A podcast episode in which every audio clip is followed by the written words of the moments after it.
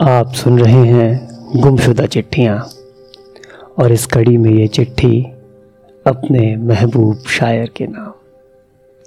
बीती शाम सूरज डूबने के साथ ही उसके लिए हिंदुस्तान का दिल डूबने लगा था।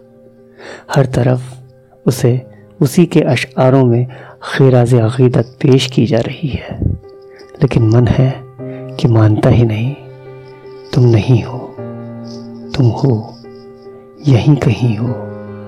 और मैं जानता हूँ कि तुम इसे सुन रहे हो। ओ मेरे महबूब शायर, कैसे लिखूं?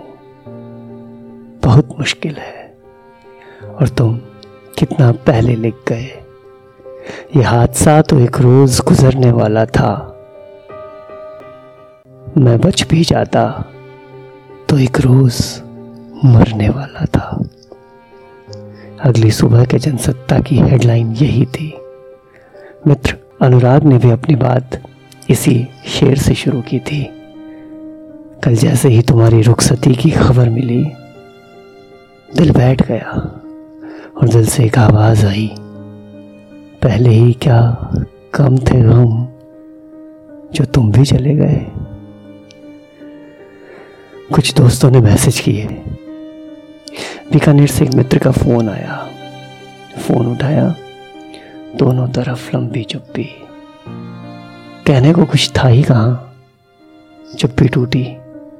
खबर मिल गई होगी और फिर एक चुप्पी। कितनी ही रातें तुम्हारे अशारों के साथ बिताई हैं हमने। पहली दफ़ा जामिया यूनिवर्सिटी के खुले मैदान में सुना था तुम्हें। यही कोई सोलह, सत्रह बरस पहले? सर्दियों के दिन थे, पर तालियाँ बजाते बजाते पसीना बह निकला था। कितनी मोहब्बत से हाथ फेरा था तुमने मेरे सिर पर उस रात। महफिलों की जान थे तुम। तुम्हारे बिना अब कैसे मुकम्मल होंगे मुशायरे? दुनिया पूछ रही है अब कौन उठाएगा आसमान की तरफ़ हाथ और दमखम के साथ बेखौफ होकर कहेगा, सभी का खून है शामिल यहाँ की मिट्टी में। किसी के बाप का हिंदुस्तान थोड़े है। मैं कैसे भुला सकता हूँ गाजियाबाद की उस सकरी गली में सकरी सीढ़ियाँ चढ़कर खुलने वाले एक सकरे से कमरे को?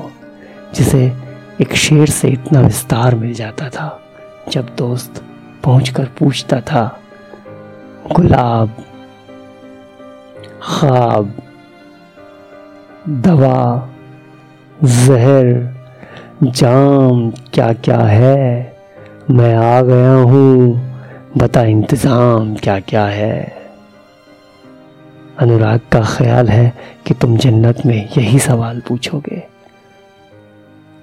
मेरा ख्याल है कि जन्नत पलक पावड़े बिछाए तुमसे पूछेगी, तुम आ गए हो, बताओ, क्या इंतज़ाम करें? क्या ये दुनिया यूँ मनोहार करना भूल जाएगी? जिस दिन से तुम रूठी, मुझसे रूठे रूठे हैं चादर वादर तकिया वकिया बिस्तर बिस्तर सब। नहीं, कभी नहीं। तुमने जो हौसलों से उड़ने का हौसला दिया, वो यूँ ही थोड़े बुला दिया जाएगा। न जाने उसने कितनों को भवसागर पार कराया। तुम्हारे अशार, तुम्हारी आवाज़ सारी रात मेरे कानों में गूंजती रही। ये कैचियाँ ये कैचियाँ हमें उड़ने से खाक रोकेंगी। हम परों से नहीं, हौसलों से उड़ा करते हैं। और तुम ये बात कहकर शायरों को जो हौसला दे गए, उसके लिए क्या कोई शायर कभी उऋण हो पाएगा? मेरा ख्याल है, नहीं, कभी नहीं। तुमने एक शेर में बयां कर दिया कि शायर क्या कर लेगा। तुमने कहा, उठा शमशीर, दिखा अपना हुनर, क्या लेगा? ये रही जान, ये गर्दन ये है सर। क्या लेगा? सिर्फ़ एक शेर उड़ा देगा पर खचे तेरे। तू समझता है ये शायर है। कर क्या लेगा? तुमने एक बार मंच से कहा था, इससे खूबसूरत बात और क्या होगी कि ये हिंदी दिवस का जलसा है और उर्दू का शायर शायरी पढ़ रहा है। ये सिर्फ़ हिंदुस्तान में ही मुमकिन है।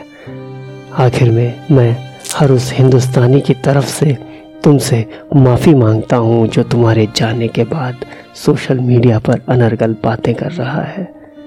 हर उस हिंदुस्तानी को एक बार ये शेर ज़रूर सुनना चाहिए जो कहता है कि राहत केवल अपनी कौम के लिए लिखता था। नहीं, राहत लिखता था। अचानक बांसुरी से दर्द की लहरें उठती हैं। गुजरती है जो राधा पर, वो गिरधारी समझता है। राहत हिंदुस्तान के लिए लिखता था, तभी उसने लिखा था, मैं जब मर जाऊँ तो मेरी अलग पहचान लिख देना। लहू से मेरी परेशानी पे हिंदुस्तान लिख देना।